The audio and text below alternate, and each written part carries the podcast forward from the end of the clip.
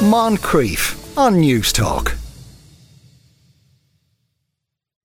New Jersey had four governors in the span of eight days in early 2002. The shortest term of those was served by John Farmer Jr. for 90 minutes.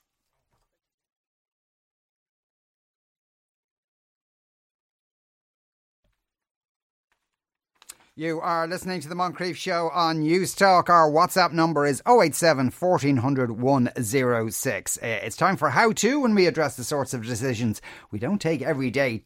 Today is how to administer someone's estate we're imagining it's a, it's a, a, a, relative, a parent or an aunt or an uncle or whatever, uh, who's just recently passed away. Bernadette Pearl is a solicitor and uh, deals in these matters quite frequently. Bernadette, good afternoon to you. Good afternoon, Sean. Now, the, the happy outcome here is that, you know, your, uh, your mother sadly passes away. There's a will. You know where the will is if that's the situation, is it all pretty much straightforward then? It's pretty much straightforward if there's a will, if it's clearly written, if it's valid, which means that it's uh, in writing, there's two witnesses to it, and goes to the probate office, and the assets, say, are in Ireland and might be a property and a bank account.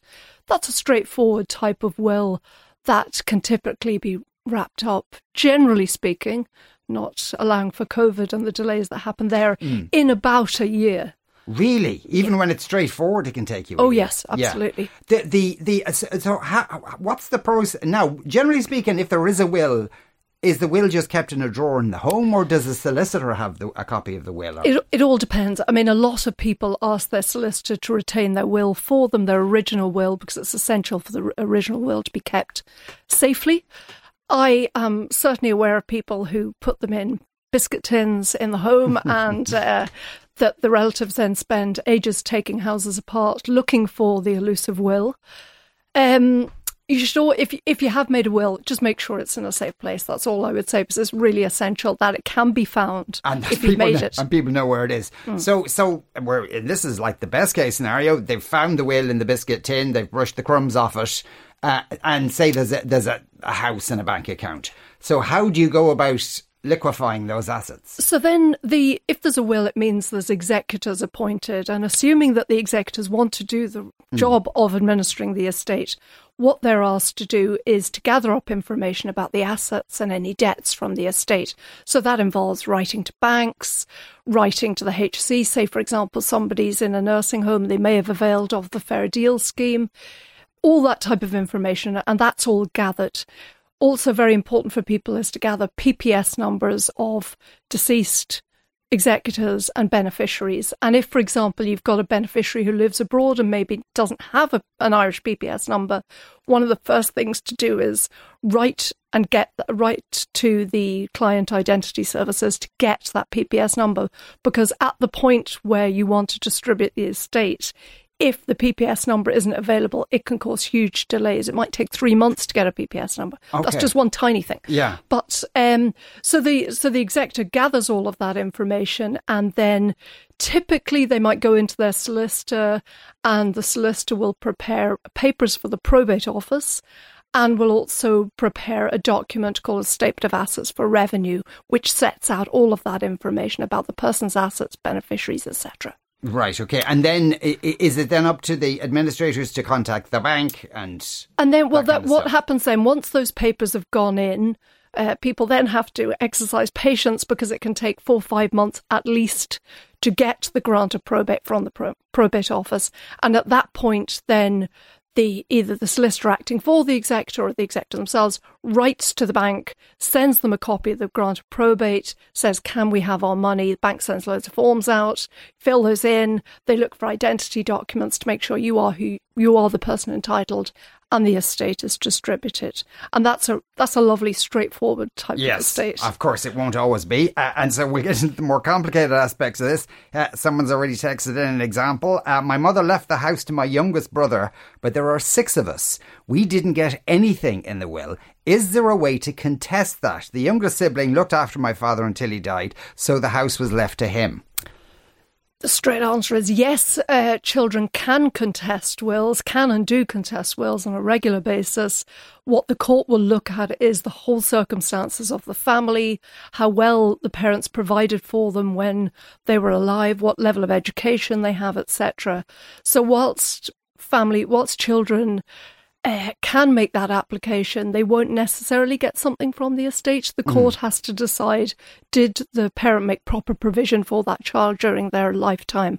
And of course, children have no automatic entitlement to a share in their parents' estate, although that's not a, not a well known fact. Yes. The, the, um, um, so then, in, in that kind of instance, when, when, when some of the children are contesting a will, from a financial point of view, could it be actually get them in debt rather than uh, um, be a beneficiary because I assume taking this kind of a court case is going to cost you money and a lot of time. A lot of time, an awful lot of money, and if the court, or, or quite often the court will decide if the if the child in question who took the case, if there was merit to that claim, the costs of bringing that expensive legal action come out of the estate, so will diminish the value of the estate. If the court decided that the claim was vexatious or frivolous, the applicant themselves, the child, may have to bear the costs of the oh, case. Oh wow! Hmm. Okay, mm. right. So, so it, it, there is. We, we still have a will. Um, they've appointed a, a, a um, um, executor. If that person doesn't want to be an executor, what happens then? Then an application can be made by another member of the family to uh, act as the administrator of the estate. The terminal- uh, terminology just changes a bit. Yeah. And you apply for, instead of applying for a grant of probate, apply for a grant of of uh, administration will annexed it's called right okay does that take long does it doesn't it doesn't necessarily take any longer per se. Yeah. It's about determining where somebody either doesn't want to act as executor, which is why it's very important when you're making your will, make sure yeah. that the executors know they're being appointed and that they're actually willing and able to do the job. Mm. If they don't want to do it or you haven't made a will, you uh, an administrator can be appointed and that be the that will be the next of kin. And say for example both parents had died and you've got six brothers and sisters. Yeah. Any one of those siblings, uh, children, can take out the grant, but there can be a different disagreement amongst them as to who should do it. Yes. That delays matters. Any delays in relation to probate can result in tax complications. So first of all, I would certainly advise people to make a will mm. and uh, make a will clearly, make a will pointing executors who want to do the job and are capable of doing it to try and avoid these potential mm. challenges down the road. Uh, if if there's more than one executor and they disagree with each other, what happens?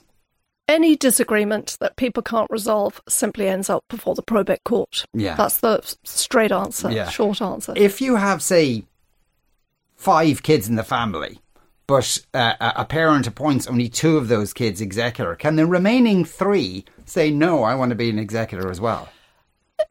Mm, no, no. no. I mean, yeah. if they've if the parents have made a will that's valid, they've got capacity. There's no undue influence, or none of that can be established.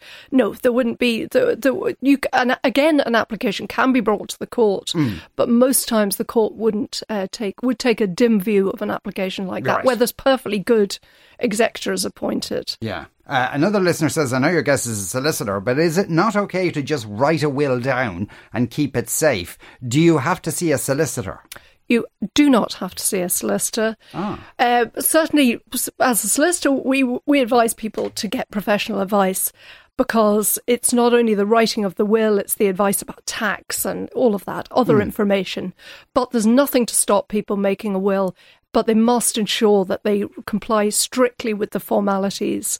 And, uh, you know, one example is always uh, the case of John O'Donohue, the fantastic uh, poet and writer, but not so great at writing a will, unfortunately. and he, when he made his will, he made it, he didn't date it.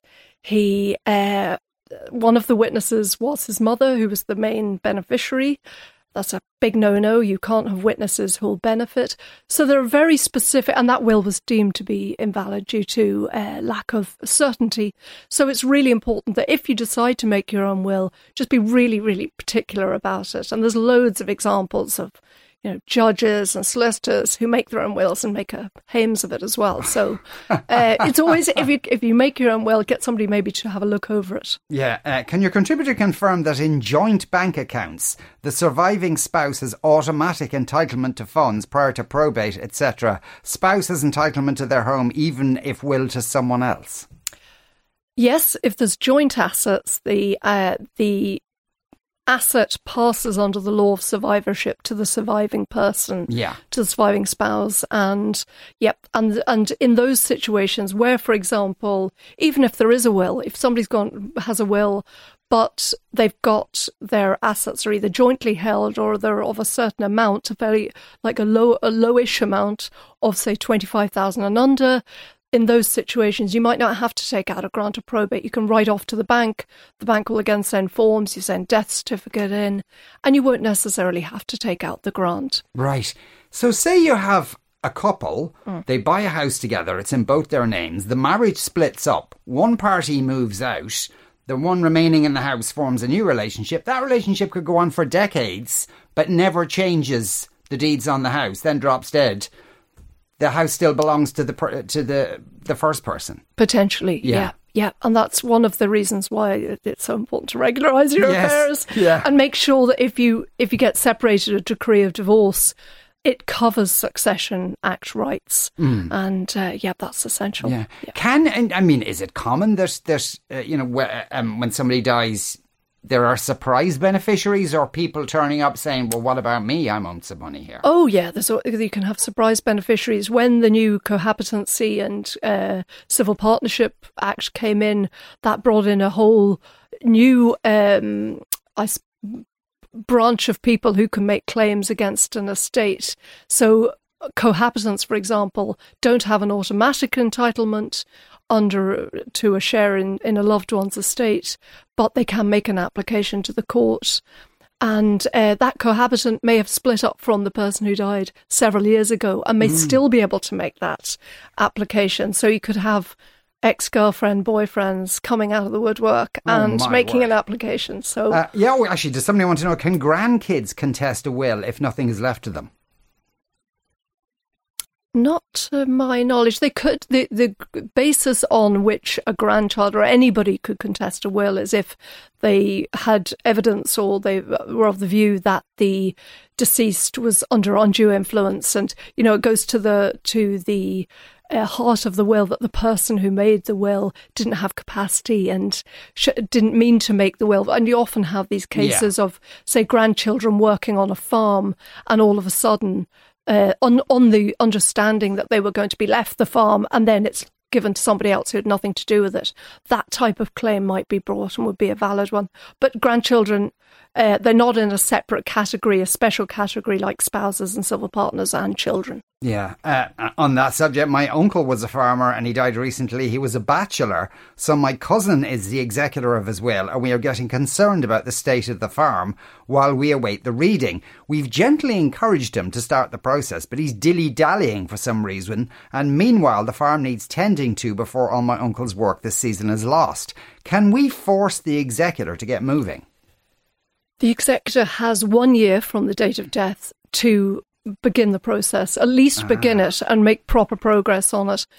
As an executor cannot be sued prior to one year from the date of death. When that one year has passed, actions can be brought to either replace the executor with somebody else or to uh, force their hand to get moving and to take proper action in relation to the administration of the Right, estate. yeah. But yeah, if it's a year and this person's worried about this season, then mm, that doesn't maybe not look good for the farm, or at least for this year. Uh, can right of residence be challenged? House left to one sibling in the will with a right of residence, the remaining three don't agree with it. I think the answer to that is tough. If it's a valid right of residence in a will, the person who's made the will has decided that that's an appropriate uh, provision to be made for somebody. It's a, it's valid. It's a, there's no reason why that should be uh, not recognised. Mm. Uh, I have an EPOA in place from my mother who has Alzheimer's. Do the rights to access her bank accounts uh, th- through that terminate immediately on her death? Morbid, I know, but thinking practically and knowing she will have left enough to cover her funeral expenses, will I be legally allowed to use her money for that? Uh, the EPOA is an enduring power of attorney. Yeah that is relevant when somebody loses their capacity and it ends at the it, the function of that ends when the person dies. The whole issue about access to uh, bank accounts etc uh, g- goes to who is the executor or if there isn't an executor who's the administrator of the estate. And um, in relation to funeral expenses banks are good at paying out funeral expenses at the beginning. If somebody produces a death certificate, produces an invoice from a funeral director, typically speaking, banks prior to grants issuing or any of that pay up. So I wouldn't be too concerned about the payment of funeral mm. expenses. Right. Okay. Now, uh, I don't know if this is something you, you would even deal with. Uh, what about someone's social media accounts? How do you close that? Oh, that that has become that's how that tells the story. Yeah, that, that, has become problematic in in recent times because uh, passwords and and now certainly mm. as a solicitor we ask clients you know, what social media accounts do you have? Can you give me passwords? All of that information because it's relevant. And in terms of accessing photos, etc., it is a problem. So if you want people to access your social media accounts when you're gone, you need to leave people passwords for that because otherwise it'll be very difficult dealing with the organizations yes. trying to get that information out of them. Uh, we are chasing the sorting out of my mother-in-law's will uh, with uh, for eight months. My husband is the only beneficiary, and only for he approached the solicitor concerned, he has had no contact from the solicitor in relation to his inheritance. It's like pulling teeth. Is this normal? Not being contacted from the solicitor. Our worry is CAT is due in September, and we're concerned about interest and penalties will be applied if the probate isn't sorted. Uh, you would hope your solicitor would be in contact yeah. with you, and if the solicitor is the executor, they should make contact with you, and uh, it would be irregular, certainly. In relation to CAT and payment of tax, there's different dates that apply. Some dates apply, some valuation dates for for capital acquisitions tax apply to uh, may apply fairly soon after the death if somebody say was living in a house and are receiving the benefit from it. But for most people, they'd be pleased to hear is after the grant is issued, say it issues on the 1st of August of 2023, CAT isn't payable until the 31st of October 2024. But anyway, that, that's the type of information yeah. you ought to be getting from your solicitor. Yeah, no, absolutely, uh, absolutely. The, now, we haven't even talked about what if there a will it hasn't been made. I think suffice to say, just bloody make one for God's sake. It's Absolutely. a nightmare otherwise. So I'll ask you two, uh, two final quick questions. If a parent doesn't have capacity and you think a will is made, but you're not sure, what should I do? If somebody has say say somebody gets a diagnosis of early onset dementia or, or, dementia at the beginning they might often often i find in practice they go off and they they approach the solicitor they make a will enduring power of attorney. And just because somebody has a diagnosis of say dementia uh, it doesn't necessarily mean they don't have testamentary capacity. Testamentary capacity just means that you understand the document you're making transfers your assets upon death. You understand you've considered the people that you sh- ought to be considering, which is spouse of a partner, children, typically, and you have a good understanding of the value of the as- of the assets in your estate. Mm. So, um, what if somebody is of a particular age, if they're particularly elderly, they're frail, anything like that, a solicitor, it's good practice for a solicitor to contact their doctor and get what's called an affidavit of testamentary capacity, saying that they had capacity when they're making the will. So if down the road there's a challenge and somebody says they lacked capacity when they made that will, if you have this affidavit, it's very useful because you can say, actually, they, they did lose it afterwards, but they did have it when they made the will. Uh, we have separated. How do I get the house into my name? I have a letter from my husband signing it over to me. I want to leave it to my son. Mm. If he's If just it- written a letter, that means he hasn't signed it into her name. No, uh, uh, you have to go through formal processes in relation to transfer of property. It has to be done formally. I would say go to your solicitor, get advice on that, and there's then and then you can, of course, make a will transferring the property on death to your son. Uh, if I divorce my, I think we're into, uh, um, I think we're into divorce law now. If I divorce my husband and our house is owned by his dad, what are my rights? If I don't right, okay. So, so the house is owned by the father. Yeah, Okay, and uh, well, it's it's the father's property, but uh, God, that's that's. I do you know what I'm? No. I'd have to sit down, and scratch my head with that. and think about that. I, I would imagine it depends on how long they've lived there for, and and and. I imagine, and if if say the father is owning it, but really it's it is actually the son's property. Yeah. you know, you, a, a divorce, a family law court would be interested in knowing Yeah. actually who is the beneficial owner of the property, who, uh, irrespective of what it says on the title deeds. It just depends. we could keep you here for the next hour, uh, Bernadette, uh, uh, with the, the rate of text that came in. Thanks a million for doing so. That was extremely informative. Ben- Thank you uh, so much. Bernadette Pearl there, uh, uh, solicitor. Moncrieff, weekdays at 2 p.m. on Newstalk.